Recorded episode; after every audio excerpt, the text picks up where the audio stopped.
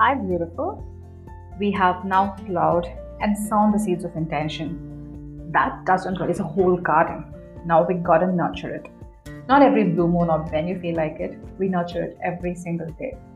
We water it with nourishment and good energy and manure it eh, to grow into meaningful plants that bloom into beautiful flowers.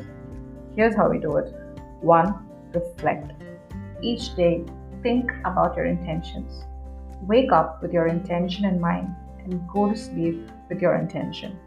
Also, when you feel colluded with thoughts, that is the perfect time to reflect on these intentions to set your balance right. 2. Write them down.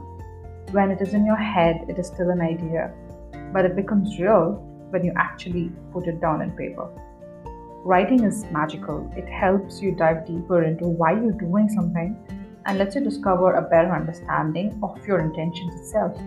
So write it down. 3. Create a vision board. Many famous people swear by it, and there are some fantastic stories of manifestation around the concept of the vision board. If you can have a classic vision board, uh, a picture, a representation of everything that you want to conceive in your life, and you can display it if you're not in a position to display it you can simply have one on your phone or you know a notebook four give yourself feedback. I just cannot stress this enough because we are bound to wander off from our plan. We're all humans. We all do that. We all wander off someplace and, and it's fine to do that. But it is vital to give yourself the feedback on how committed you are to these intentions but more than that, you have to be kind to yourself when you do wander off and try to get back yourself on track whenever that happens. Finally, have fun with it. It should not feel strenuous or exhausting, and you should definitely not feel feverish about it. That is definitely not the purpose. It is a fine line, I think, between being feverish or obsessing over it and actually having fun with it.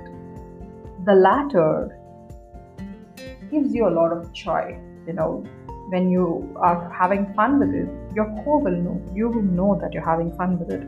You will enjoy the process. You will tweak it into ways that bring you happiness. You will gamify it and you know just make it your own. And that's exactly what you gotta do.